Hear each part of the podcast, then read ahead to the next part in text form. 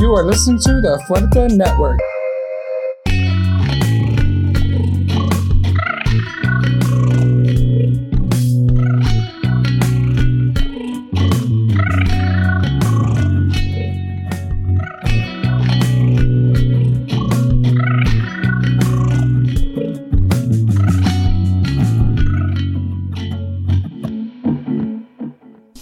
Coming to you from a state of disarray, I'm Dominic. I'm Senya. This legislative session is almost over. We hope. and Arizona, We've, got, issues.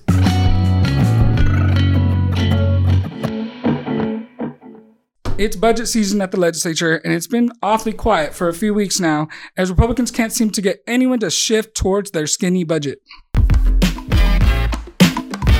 First off, budget negotiations fell through as a bare state budget failed to pass out of committee. This budget would not have addressed any urgent needs that people across the state have and simply would have kept everything the same. Fortunately, it failed, and legislators are forced to renegotiate the state budget. According to the Arizona Constitution, they have until June 30th to be able to do so. Even as the legislature has slowed down amidst budget negotiations, the AZ GOP can't even go a week without pushing bad bills. There's over $5.3 billion dollars of extra money hanging out in the budget Billion dollars? with a B. Holy. Instead of spending those dollars on housing, schools, climate, or literally anything else that would make people's lives better, Republicans are playing political chicken and flirting with a government shutdown. If they don't pass the budget by June 30th, we're looking at massive cuts to programs that help people's lives. To see the full episode of this week's Capital Watch by our friends at Progress Arizona, check out the link in the description. It must be nice. It must be nice to have Washington on your side. Of course, we are happy about how they are treating Ukrainian refugees at the US Mexico border. And if they can treat them with dignity and respect, they should be able to treat all asylum seekers that same way. This is one of the many accounts contrasting the treatment of different groups at the border. Social justice attorney Lindsay Toczylowski gives a detailed account on Twitter in a tweet thread of how they're treating Central American and Haitian refugees differently from how they're treating Ukrainian refugees.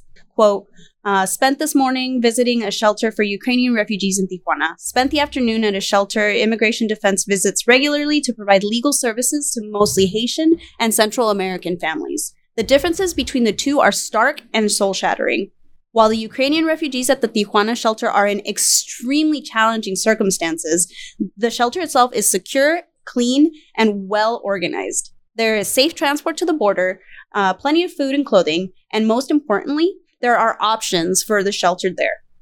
Meanwhile, at shelter where we provide legal services to brown and black migrants trapped in Mexico for months slash years, conditions are incredibly challenging. Even more disturbing, the men, women, and children sheltered there have essentially no options to seek protection.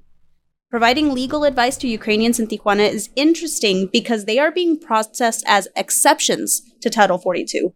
Hundreds of them every day. Refugees at the shelter seemed relaxed, knowing they will only be there for a few hours, and when ready, there is safe transport to the border. End Hmm. quote. This tweet thread goes on for a lot longer, so Yeah. go ahead and read that, and uh, the link will be in the show notes. Yeah, and she included pictures of living conditions, and it's truly heartbreaking.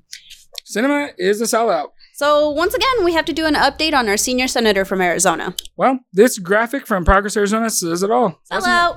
Sellout. Uh, so after round after round after round of conceding policies that our communities need in the name of making the Build Back Better bill more moderate, she's at it again. Once again, she's prioritizing her corporate donors over helping real human beings, our families. No other way to say it but Sellout. Our local Arizona organizers met up with Samantha Bee's Full Frontal team to point out that Kyrsten Sinema is a tragedy of her own making. Let's watch. You know, in the fairy community, there's a curse called dark money. Ah. And I think Kyrsten Sinema has been bought out with said dark money. Our fairy speaks sooth. The senator has accepted major donations from Big Pharma, GOP donors, banks, debt collectors, and fossil fuelers, which is mayhaps why. To build back better, she's yet to say yay, and she let the filibuster stay. And she fought against the fight to protect your voting rights. To weapons to lower prescription pricing, she has done much slicing and dicing. Parsley, thyme, rosemary, and sage, are flunks onto upping the minimum wage.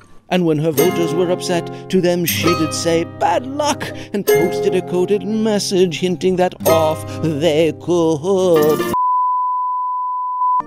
she used us. Chanel Poe is one of three activists who just happened to be at the Renaissance Festival, and like them, she once supported Kyrsten Sinema. Kyrsten Sinema used to come out and stand on a crate and sing the gospel of progressive rights, working families, people of color are marginalized. And as soon as she was elected in Senate, she turned her back on us. We did not foresee that we would be uh, electing a Republican in Democrats' clothing. So she was cosplaying as a Democrat. She was cosplaying as a Democrat, that's right. I feel betrayed. I share many of the, the same stories of Kyrsten Sinema. I grew up really, really poor. I identify as LGBTQ, and now that she's in power, she's forgotten who the people are that she's supposed to represent. Can I leave us now?